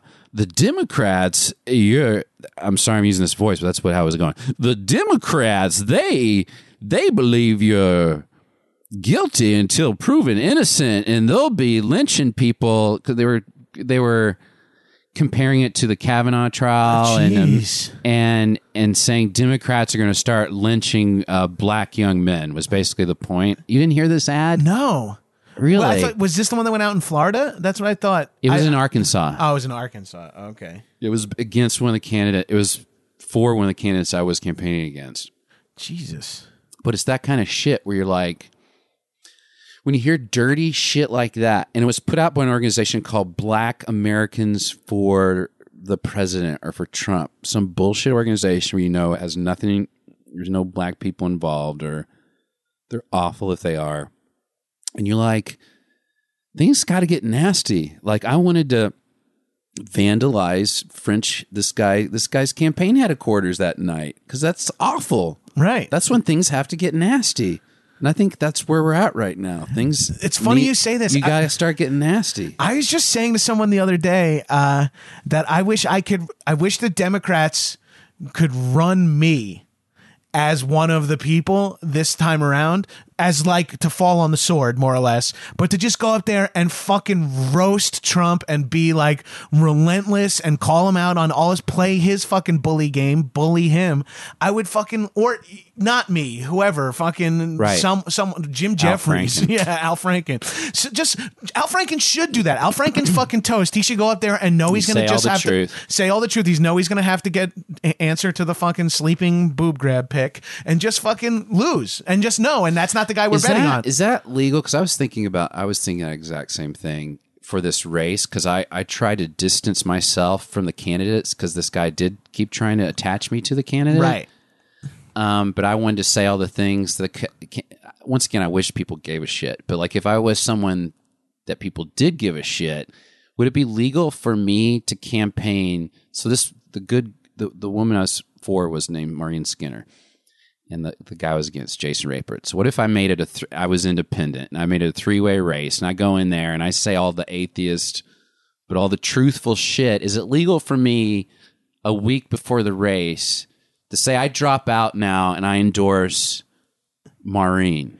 I wonder. Is that legal if it's a plan? Like if I told Maureen I'm going to do this, I feel like I'm going to run, but then I'm going to drop out last minute and I'm going to push it to you. Is that legal? I can't imagine it is, or else it would feel like we would see it more, right? We would see because then you would run like a two pronged. Everyone would be running like a two pronged election. I don't know. Um, I would love to wonder fucking. if do- it- I would it- love to just be there and be like, eh, I shut the fuck up. Come on, man. Uh-huh. You know that's not. That's disgusting. That's racist. That's racist. That is fucking racist. Like I just want to be able to, uh, and no, or whoever this person in my head, I'm imagining it's me because I'm a fucking egomaniac. But whoever the person is, if Alec Baldwin wasn't such a monster, that would be someone to be like, hey, Alec, go up there and you're you're informed and you're aggressive and you're charming and fucking roast this motherfucker. He's not smart enough though. No. it would need to be like Al Franken. Yeah, you got to beat him. Beat him in his own game. Plus, with intelligence and like p- opinions that Uh-huh. favor human humanity, and like just go out there and fucking kill him at that, and then. Then, then bring Kamala Harris into the fucking light, or whoever, whoever. I don't know anything about that kind, that ele- element of politics. You always read about, and I can't think of one example, their names, but you'll read about an Israeli comedian is now going to be the prime minister or whatever. It's not that. yeah, but yeah. You're like all I, I think there's like I, I bet there's I there's at least three comedians who become major politicians out there right now. Yes. And I wonder if they started out like I'm just gonna sarcastically do that and then they get caught up in it and they're like, Well, I'm pretty good at this and people like me and then they are serious. yeah. I, I Like Howard Stern did it sarcastically, ran for governor way Right. back in the day, but he never really wanted to be the governor. Right, right. He didn't have like real political uh, motivations. I think comedians just also see it like law school in a way too, where they're like, it's something I could do that would be for the good, that it lets my charisma and my intelligence. I, I benefit from these two. I Comedy's too fucking hard. Comedy's not really working. Or politics is pretty similar and all of a sudden you're like see how bad shit is and you're like i'm fucking busting my ass doing comedy at night and i'm making you know i'm Well, making some of these guys on Twitter, I want to go shut your fucking mouth and run for office already. You're fucking pissing me off. right I, yeah. Lecturing all the time. Do it already. Right. Just do what. Yeah, I mean, a lot of people have put, a lot of celebrities have put their money where their mouths are in this last. I'll give a lot of people credit. I'm I agree, but to me, the only way to do that is to go canvassing. Like, what would that be otherwise? I know people are. I mean, people are canvassing. No, people I are know. donating. People are but like tweeting banking. is nothing. To No, me. no, no. Tweeting is. I don't do it. Yeah. well, I mean, when people think, "Yeah, I'm really working out there," I tweet every day. Go vote. Like that's nothing. no. It it's not hurting, but it's not help. It's not. It's nothing. It It's almost not- is hurting if people think that's enough. And I think people, when I, think- started reading, like, and I, I see the argument, but so please don't tweet this at me. But the the people going, hey, don't stop telling millennials they're not going to vote because they're voting more than ever before. It's like, stop telling me how to tell people to vote. Right. Just like you can tell people to vote in a different way. I'm telling people to vote my own way. Maybe it'll inspire people, maybe it, it won't. But I don't need a lecture on how to tell people to vote. We're all Right. trying our best here. Well, also it feels like let's not get mired in how to tell people to vote. Let's just tell people to vote. Everyone do it Right. however they think if is you best. want to pat them on the back and say how great they are, I'm going to refer to 2016 where we all didn't vote, and Right. that's how I'm looking at it. right. Fuck yeah! I feel like uh, people are going to be doing a lot more going forward. There's going to be a lot about getting people out to vote, like activating other people on Don't democracy. understand it. I I would love. I pitched uh, a similar show to Earwolf of like I would love just to follow. 12 people. I'd love to follow different kind of people. 12 people who voted for Trump. I'd love to check in with them once a week. Have them to defend everything. Just normal people. And then 12 people who've never voted. I just want to get in their heads, don't Right. you? Yeah, I'm curious. Like, What, what, the fuck what is going on care? with your Yeah. head? Yeah. Like on election day, what are you doing and what's in your goddamn head? I really Well, I think it's just like if people, for some people, can't see further than like one inch away from them, and if it doesn't directly affect them, good or bad, it doesn't matter to them who's le- running the country because to them their life doesn't change either way because of this politician in Arkansas of- when I was first talking to her about her platforms, I I I, I kind of half pitched her, you should really jump on the marijuana bandwagon, you know? And she's in so many words things she says, that's a little too contentious around here. And I feel like that's what it gotta be though. Like you gotta appeal to some redneck who's gonna be like, Yeah, man, I wanna yeah, right. I like, do wanna grow marijuana and sell it. yeah, and also it's money. It makes Healthcare, oh, I can't figure that out. Ugh. Taxes for education, I can give a shit about that. What marijuana? I'll come to the poll. right. Like get I'm from there, folks. I can use that dialect. but f- fucking go for it. Go f- go for marijuana. It makes money for every state that it gets legal in. Like it's, it actually is legal there, but the politician. Uh, I'm not going to bore you, but they they fight selling it. It's just in a quagmire.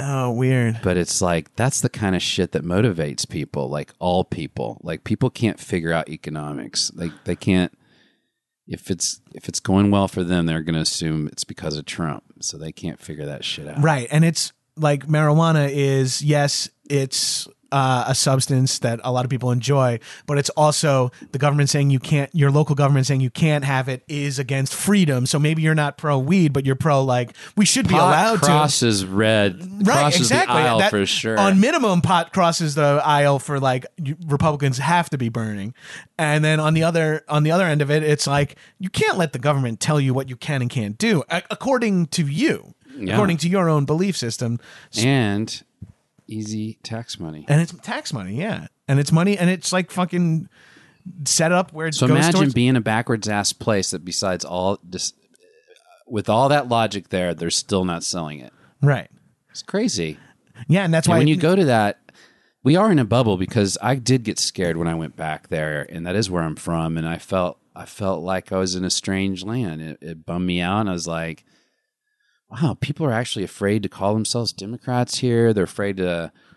To say they're supporting a Democrat, say their boss may not be a Democrat, and that Right. might affect their job. That's very real to people. That that one consideration. How is me like I that's why I said it's like it, it's easy for you to go and vote, but it's that's not enough. We need to tell other people be a Democrat. But if you live in a place like that where being a Democrat, is got can is get a you fired. you, yeah, how how is that going to grow? yeah. Got to fucking vandalize. You gotta vandalize. Dude, it all comes back. Fucking blow up, uh, like do pro democratic, like pop up vandalism. All right, Plant man. marijuana trees in all the seminaries. Put little indica plants in all the sem- in in all the statues' hands. So to make vandalism sound Positive, positive today somehow, I think a little bit, at least, or at least more of a. at it's least more of a people nuisance. assume it's negative. right, right. That's your knee jerk reaction to it. Right. But is there a positive? Can there be a positive side? there is a positive side to vandalism. I, didn't tell my window breaking stories. I even told one of those the other night at Ascot. I know. I fucking A lot of window Broke- breaking yeah. stories. a lot of window breaking stories. Um, I never broke a window righteously. I will say that. I drunkenly put a fucking printer time. from the sidewalk through a random windshield of a car one time, just drunken monster, and just didn't know what I was doing, and just did it. I feel bad about it in hindsight. I, I rented a my own car was in the shop in the at, at Jeep. This is when I'm in college, and they said, uh, and they f- and when it was in the shop, they fucked it up more, and they felt bad. And they're like, you can have you can rent any car, any car here for as long as you want until we fix your car. And I went, okay. And I never drove a car at college, so I just on a joke on a lark, I said.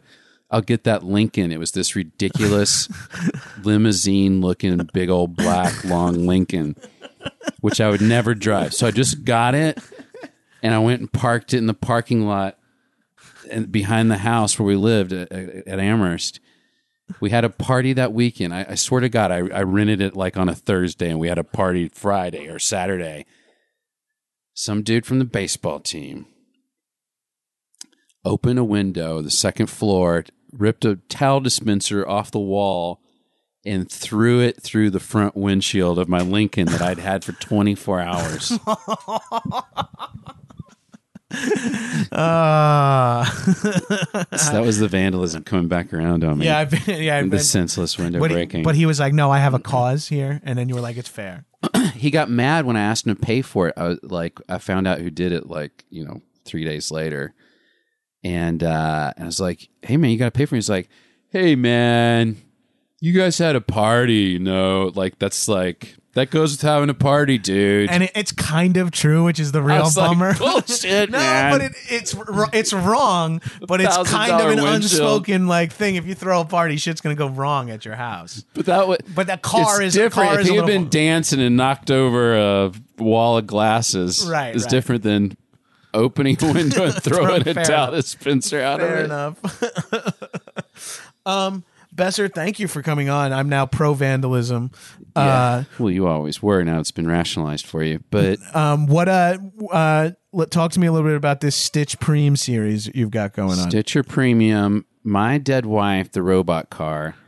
Uh, you were in an episode of it. Very funny premise. I love. I enjoyed doing the you show. had road rage. Uh, so the premise is I'm a ro- I'm a guy that's been hired to test these new robot cars, and when once I uh, get in the car, they explain to me that the, the artificial intelligence, the operating system, is my dead wife. That they've uh, especially programmed it for me.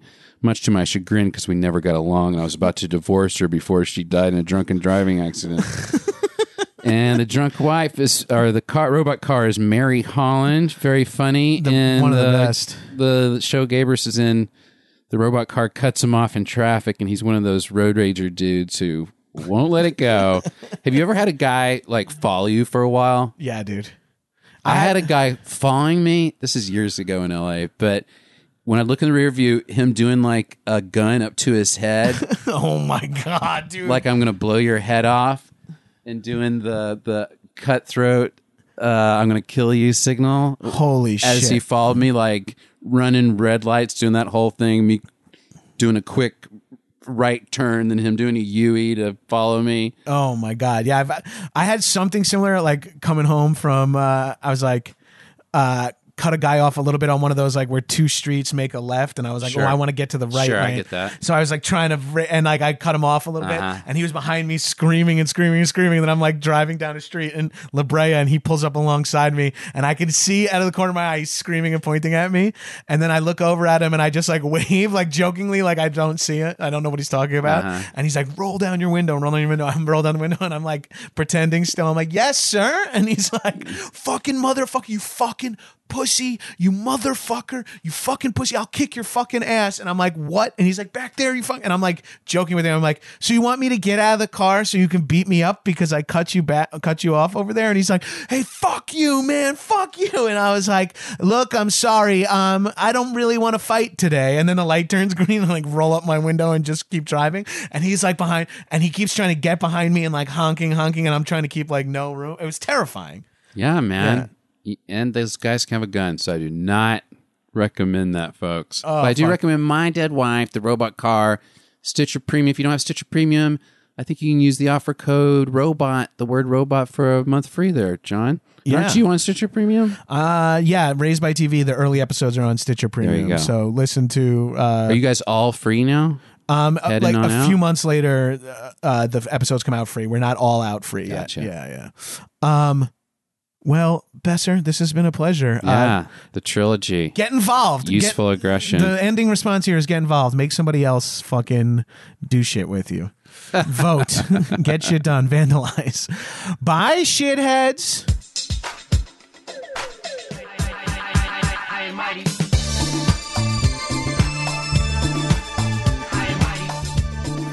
That was a headgum podcast.